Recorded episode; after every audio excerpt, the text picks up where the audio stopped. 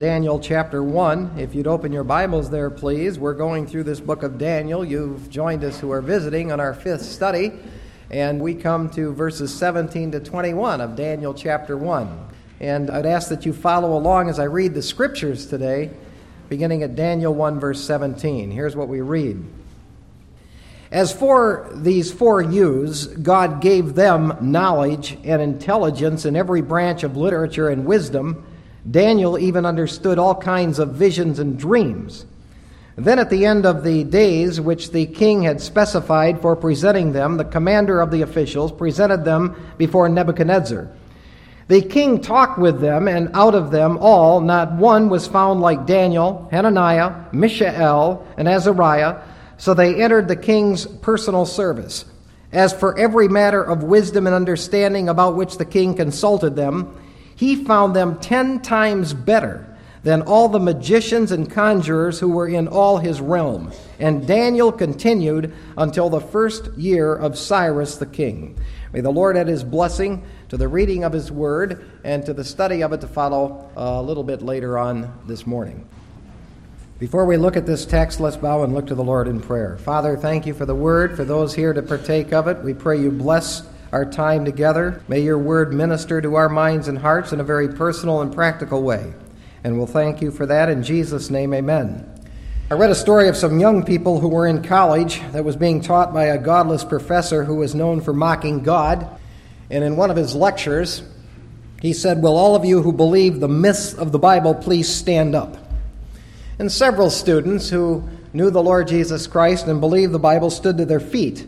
Then the professor proceeded to say, Now, this semester I'm going to free you from this religious Bible nonsense. I've read the Bible, it is certainly written by a bunch of mixed up men. One of the students, a Daniel type, said to the professor, Sir, the Bible is God's letter to his people. And if you're confused by it, it's because you're reading somebody else's mail. Modern universities have moved far away from the scriptures, just as the Babylonian educational system had done back in Daniel's day. In fact, Walter Moberly, a British scholar, in his book The Crisis in the University, said this about today's universities If you want a bomb, the chemist department will teach you how to make it. If you want a cathedral, the Department of Architecture will teach you how to build it. If you want a healthy body, the Department of Physiology and Medicine will teach you how to tend it. But when you ask why should you want bombs, or why should you want cathedrals, or why should you want healthy bodies, the university is dumb and silent. It can help and give guidance in all things subsidiary, but it cannot give one bit of useful material in the attainment of one thing useful one's relationship with God. Dr. Warren Wiersbe said if you want to make a living, you get training. If you want to make a life, get an education. But if you want to have a life that counts for God, you need divine help. The thing that made Daniel so powerful was not his secular education that he received in Babylon, it was his Bible education that he got in Jerusalem. It was Daniel's early training in Scripture and his application of Scripture that made him a very powerful man of God. It's that which enabled God to bless Daniel's life and mind. In the opening of the book of Daniel, it is very clear that God, literally in Hebrew, the God, the Elohim, was caring for Daniel and his three friends. It becomes obvious when you open up this narrative that God was watching over them physically, spiritually, and as you'll see in a moment, mentally. Daniel's decision to do what was right, to obey God, paid rich dividends. These last five verses of chapter 1 give us the result of a choice that he made as a young man that I'm going to do the will of God no matter what anybody else does. So, as a result of that, no matter where you put Daniel, God's hand of blessing was on him. In fact, the whole point of chapter 1 is to establish that. That God was caring for these four young men in a culture that was dominated by heathens. God's hand of blessing was on Daniel and these three friends, even though he was in a world that had God out of the picture, out of the equation. It's a thrilling thing to see today. Because this is an important principle for all of us to get. And the principle is this even when heathens are controlling your world, it is still possible for you to have God's favor and God's blessings in your life if you purpose to remain faithful to Him. This to me is a very encouraging passage of Scripture in the day and age in which we live. Because this passage teaches us that we do not have to live in a godly environment in order to have a wonderful relationship with God and wonderful blessings of God. We do not have to work in a godly company to have God's blessings and favor on you. You do not have to be in a Christian college to have God use you in a great way in your education. You can work for a secular company, you can go to a secular school, you can live in a secular world and be powerfully blessed of God. That is certainly proved by these verses right here. And we live in a culture that is much like that of the Babylonians. It's a culture dominated by heathens from TV programs to education to entertainment, dominated by those who could care less if they say or do anything that pleases God. But in that kind of culture, you can be greatly used and blessed by God if you stay faithful to Him. And that certainly shows up in Daniel chapter 1. Now, there are three key realities that I want to show you from this text today. Reality number one the God of the Bible blessed the four young men. Notice verse 17. As for these four youths, God gave them knowledge and intelligence in every branch of literature and wisdom. Daniel even understood all kinds of visions and dreams. Now, by the time we get to verse 17, Daniel and his three friends now are about 20 years old. They've been in Babylon and they've been studying the Babylonian literature and language for over three years. During the time that Daniel and his three friends had been in this study, they excelled in everything they studied. We could say it this way that verse tells us they were the top students. No matter what you gave Daniel and his three friends to study, they got it. And the reason why they got it was because of God. In other words, God was the one who was giving them their abilities, their mental prowess. God was the one who was giving them their advancement. Now, ladies and gentlemen, don't lose sight of this reality. Daniel is in a foreign culture, a heathen culture. He's studying heathen kinds of things. But God gave him success even in that world, which means that God let his mind understand things at a very deep level. The language of the Hebrew here implies that God gave them an ability to see and understand deep, deep things, understand truth from error, understand things that were hard to study. It's true, they did have to study hard, but God let them get it. And I want you to notice how the verse begins. As for these four youths, God gave them. Do you see that? God gave them the credit for the advancement, the credit for their mental abilities is given to the Lord. Most people don't get this point. Most people, when they attain something, they want to take the credit for it. And don't stop to realize God let them attain that. God let them achieve that. God's silent hand of sovereignty was involved in their promotion. Most people don't see the hand of God, and certainly most people don't give the glory to God. But Daniel and his three friends did. Now, there's big controversy that exists today and also back in Daniel's day the controversy is should believers go to secular schools and study worldly things? Some believe that studying worldly things is a waste of time. This controversy is not new. For example, Tertullian, who lived in the 3rd century AD, said Athens has nothing to do with Jerusalem, the academy has nothing to do with the church. But you can't deny that God powerfully used those who loved him and studied things in a secular world. For example, Moses was educated in Egyptian studies. We know that the Apostle Paul was trained. He quoted from the Greek poet Menander and Epimenides. What this tells us is they were certainly knowledgeable of secular literature. Now, we would be quick to agree that the most valuable knowledge of all is knowledge of the Bible, because that is the inspired Word of God. But this does not mean that you have to isolate yourself and you cannot study other subjects or work in a secular job. You see, the point of this is they kept God first in their lives. And as long as a person keeps God first in life, no matter where you are, God will honor that. That is the story of Daniel. Well, before we move on, let me just say this. You must be very careful when you study secular things, especially when it gets into the arena of religion. Constantine the Great was the first Roman emperor who became a Christian in AD 313 and supposedly dictated to the Roman Empire that the whole Roman Empire should become a Christian empire. It was Constantine who made it fashionable to be called a Christian. He died in AD 337. Eventually, Constantine was replaced by his nephew, whose name was Claudius Julian. He succeeded him as a youth. And as a young man, he was given the finest Christian education. His personal teacher was Eusebius, the great father of church history, a man who loved the Lord and who loved Christian truth, who loved the Word of God. If you read Eusebius's church history, which is still available in print today, it's a fascinating read of a man who loved the Lord. That was Julian's personal teacher. And Julian was doing very well in Christianity until he decided to study Greek philosophy and ideas. And at that point, there's a major turning point in his life and mind. He actually turned against Christianity. And he spent many years trying to discredit it. Although he himself did not persecute the church, many believe he was responsible for persecution that broke out against the church because he tried to isolate Christians. You must be careful in studying secular things. In Julian, God was never first in his life. In Daniel, God was always first in his life. No matter where you're at, if God is first in your life, God can greatly use you. That's proved right here. Now, according to the last part of verse 17, Daniel received one extra thing that the others didn't receive. He received the ability to understand all kinds of visions and dreams. In other words, he was given the ability by God to understand something in another whole arena, that is, visions and dreams. This, of course, would refer to prophetic revelations that would come from God.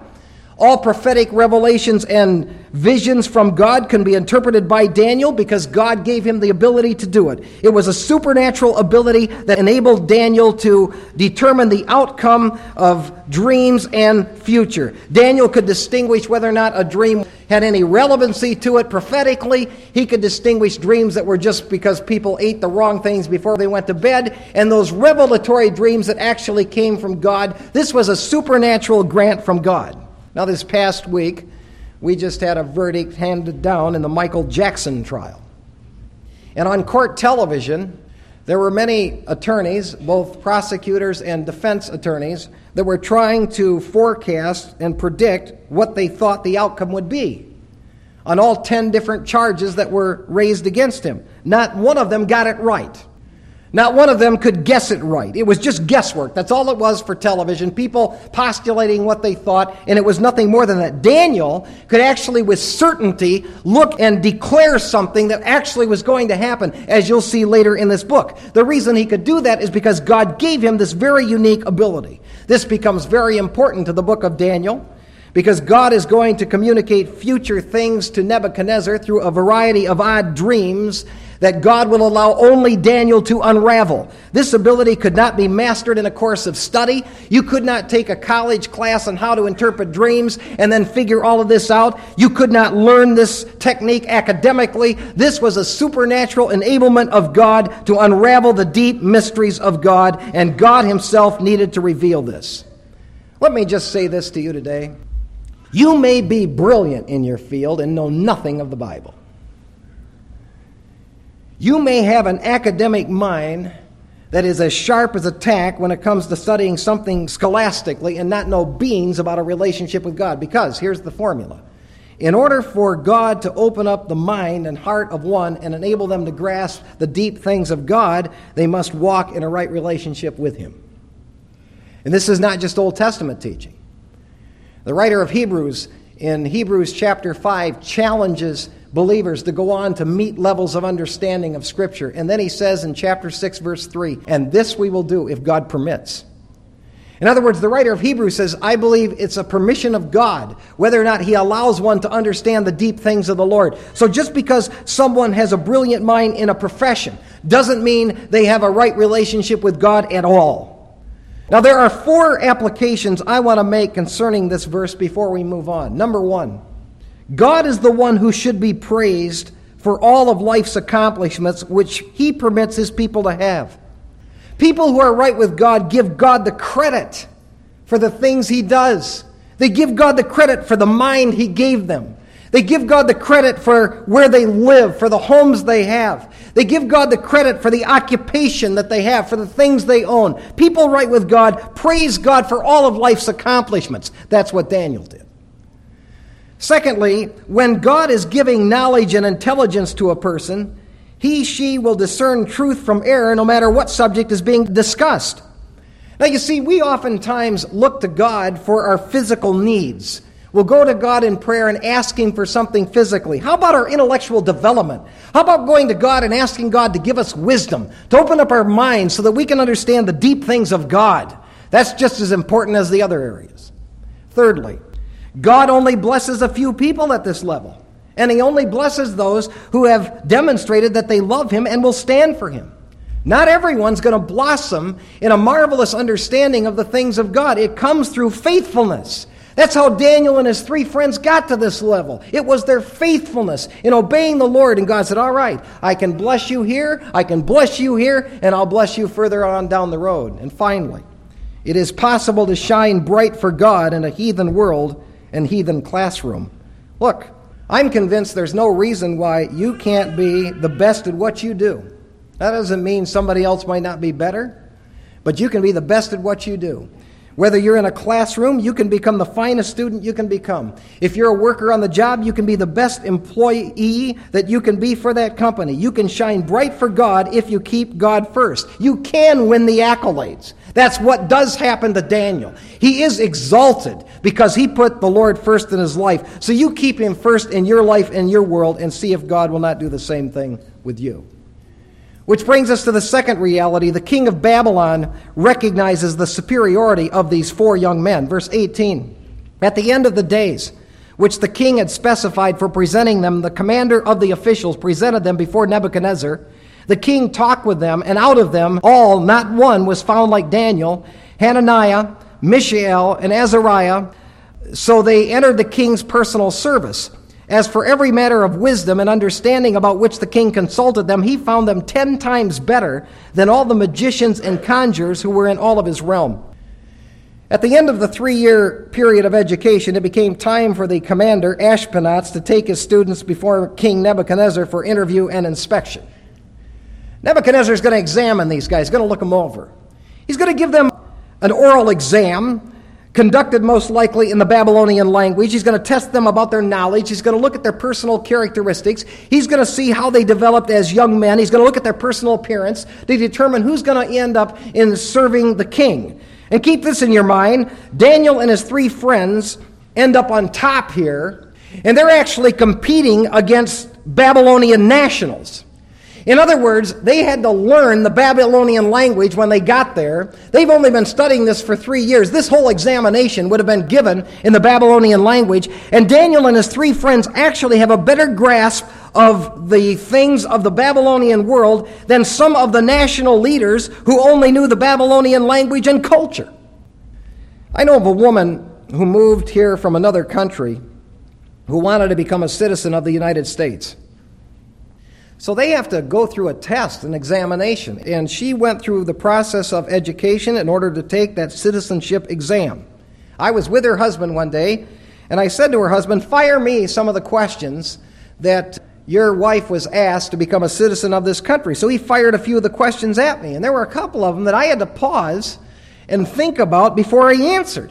And he said, You'd be amazed how many people who live in the United States can't answer the basic citizenship questions that are required of somebody who is becoming a citizen of the United States. Some of the new citizens have a better grasp of government than we do. That's what was happening here. Daniel and his three friends are foreigners. They master the Babylonian language and culture above the most educated nationals. Now, the reason why this is, of course, happening is because of God. God's hand is on them, where they're at, where they're living, what they're doing. God's hand of blessing was on them, and that's what enabled them to get it. Now, this test would have been very important for Ashpenaz because he's being held accountable for what has happened to these guys for three years. Remember, he's the one who's responsible to train them. There's a lot of time and a lot of expense involved in three years' worth of training, so I'm certain this was a very anxious moment for him. And keep in mind that he's parading several young men before the king who are all the brightest and the best. And when it would go well for Daniel and his three friends, it would go well for Ashpenaz too. You see, when God blesses someone that's connected to the organization, it goes well for all those others who are connected to the organization. I personally know of a case in which a man who is now out east, but at one time he was in Chicago, they got a prayer group going for their corporate company, and God started blessing that company. And I'm convinced it was because there were four or five men who would meet every morning to pray that God would bless that company. These were fine Christian businessmen in a business world. And God blessed the company. As a result of him prospering the company, his boss got huge bonus checks. He benefited from their faithfulness. They're praying for prosperity, and he's benefiting because of what they're doing. That's exactly what would happen here as well with Ashpenaz. Now, verse 19 informs us that the king interviewed all the young men and he was so impressed with Daniel, Hananiah, Mishael, and Azariah that he immediately appointed them to the king's service. Now, I want us to just pause for a moment and just think about what's happened to get them appointed to the king's service. They're the ones who obeyed God rather than the king. When the king said, I'm going to give them my food and my wine to drink, they said no. So these are the guys who've gone against the norm, against the grain to obey God because he had sacrificed those things to idols. They didn't want to partake in food and drink that had been sacrificed to idols. And notice the king ends up appointing them. Young people, learn a powerful lesson here. The best way for you to go up the ladder in your world is obey God. I'm convinced of that. I've seen it too many times. It's the best way to your promotion. You take a stand for what's right. It may not initially look like you win, but you start standing for what's right. You start doing what's right. It's the best way to get a promotion down the road. You may think you'll really climb the ladder of success if you compromise. The truth is, you'll go higher up the ladder if you don't compromise when it comes to the things of God. So when you're around the company, you're around the plant, you're in the school, don't you listen to the dirty jokes. You walk away from that. Take a stand. Don't do the unethical things that everybody else is doing. Don't slough off on the job, even though others are sloughing off on the job. You stay faithful because God will honor you. It initially looked like Daniel and his three friends weren't going to win, but in the end, they're the ones honored. Everybody else is left behind.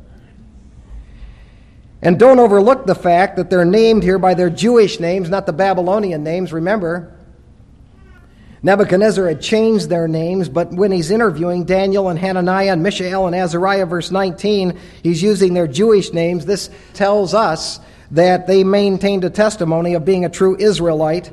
This was the key to God blessing them, even though there were many other Jewish young men who were there, who were in training, who had the same opportunities these four had. God's special hand was on these four for their faithfulness.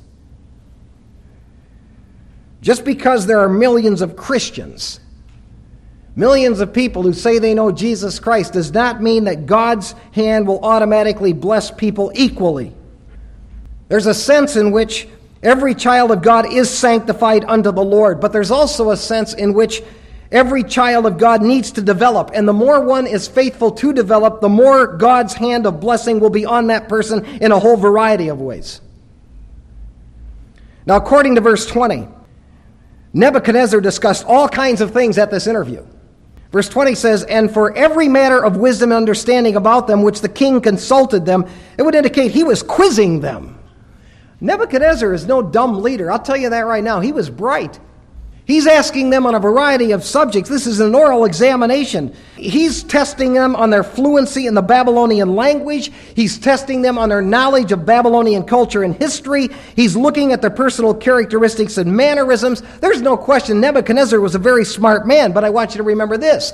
He's a very smart man because he's God's servant that was being used to dominate Israel. Even though he's not giving glory to God at this point in time, he has his power and intellect which are from God. And also, verse 20 makes it clear that he recognized these four were 10 times better than the most skilled of his own country. That's what he said. He found them 10 times better than all the magicians and conjurers who were in all his realm. That Hebrew word 10 times is one that literally means these four were 10 hands better. They were hands above the class hands above everybody else, including the other nationals. This was not due to their natural ability, this was due to their supernatural enablement. You see, the wisdom of God gave them this prestige.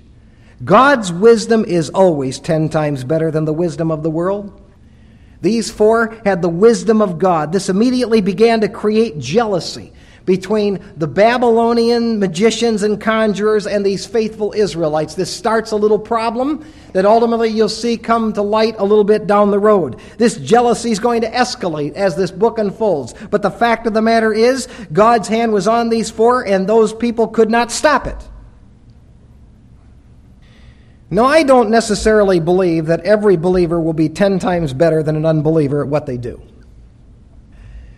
If you're a farmer, I don't necessarily believe that every Christian farmer will be 10 times better than an unchristian farmer. I don't necessarily believe if you're a student in a university, you'll be 10 times better than other students in universities. Or if you are on a job, working at a job, you'll be 10 times better than everybody else on that job from a secular perspective.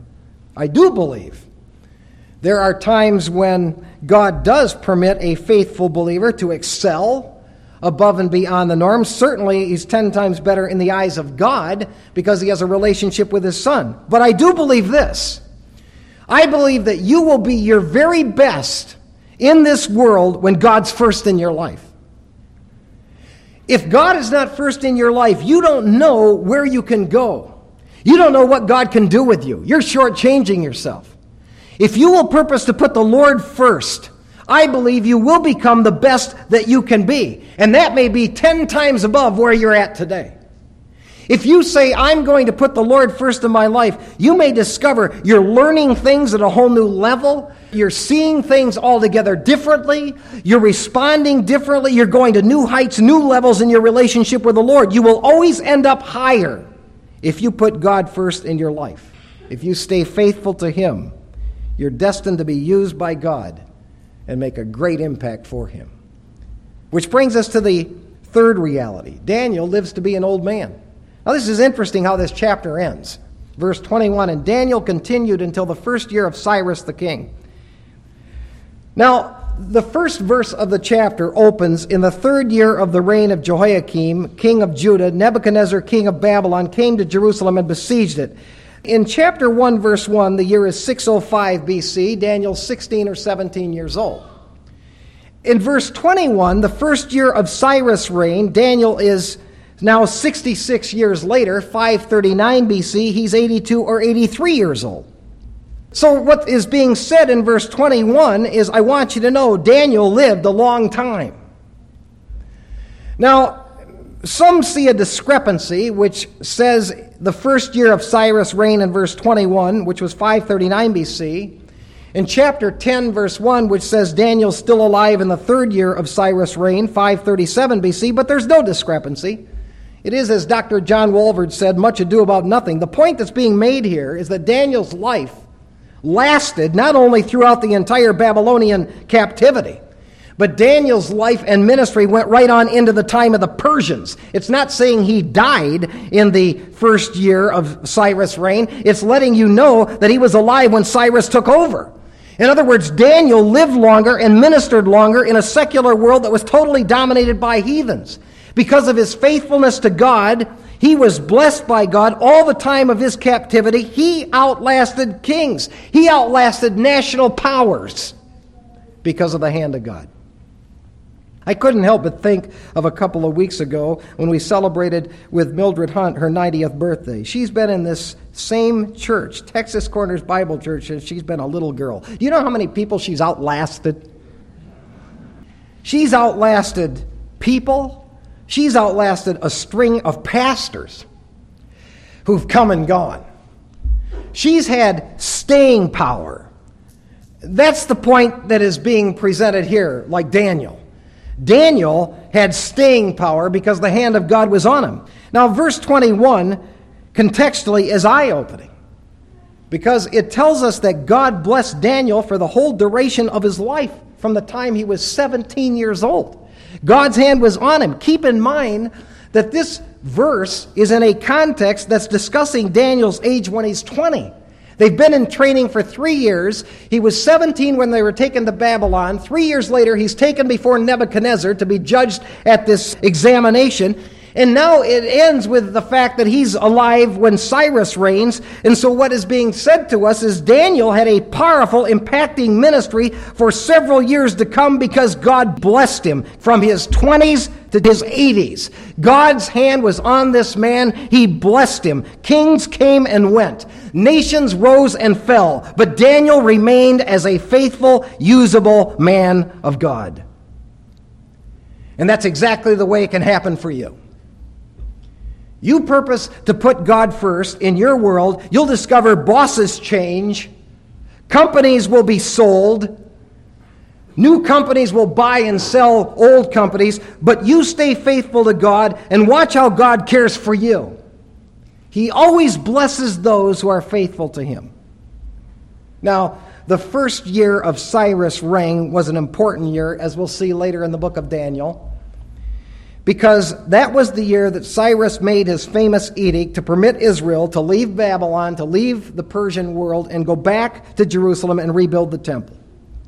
What this tells us is that Daniel survived all the captivities the Babylonian captivity, the Mede captivity, and the Persian captivity. He was a great leader, he was a powerful man of God, and he was part of the equation that caused this to happen. Daniel was a man who stayed faithful. He was a powerful man of God, and he was powerful when he was old. What you see about Daniel when he gets old is he's still ministering, he's still serving, he's still praying. He's still caring. You see, when you get later in the book of Daniel, he's still studying. He's still working in the Lord's work. He's not an old man who sits at home because he doesn't feel like going to church. He's in the action. He wants to be in the action. That's the Daniel that God blessed. And why is all of this brought up here? Because Daniel is a big part of the reason why all these things happened to Israel. God used this faithful, obedient man to set the stage for bringing Israel out of Babylonian captivity. This is the guy who said, I will be faithful to God no matter what. It's his purity that put Israel back on a course of God's blessings. Now, ladies and gentlemen, I believe in every age God is looking for people he can use. He wants to use you, regardless of your age, your occupation, or your gender. You can be greatly used by God where you're at right now, and you can be used by God to turn things around in your world. You may be thinking, well, how can that be? Daniel was just a servant when he was taken to Babylon, but look where he ends up. Why does he end up so high and so mightily used of God? Because of his faithfulness.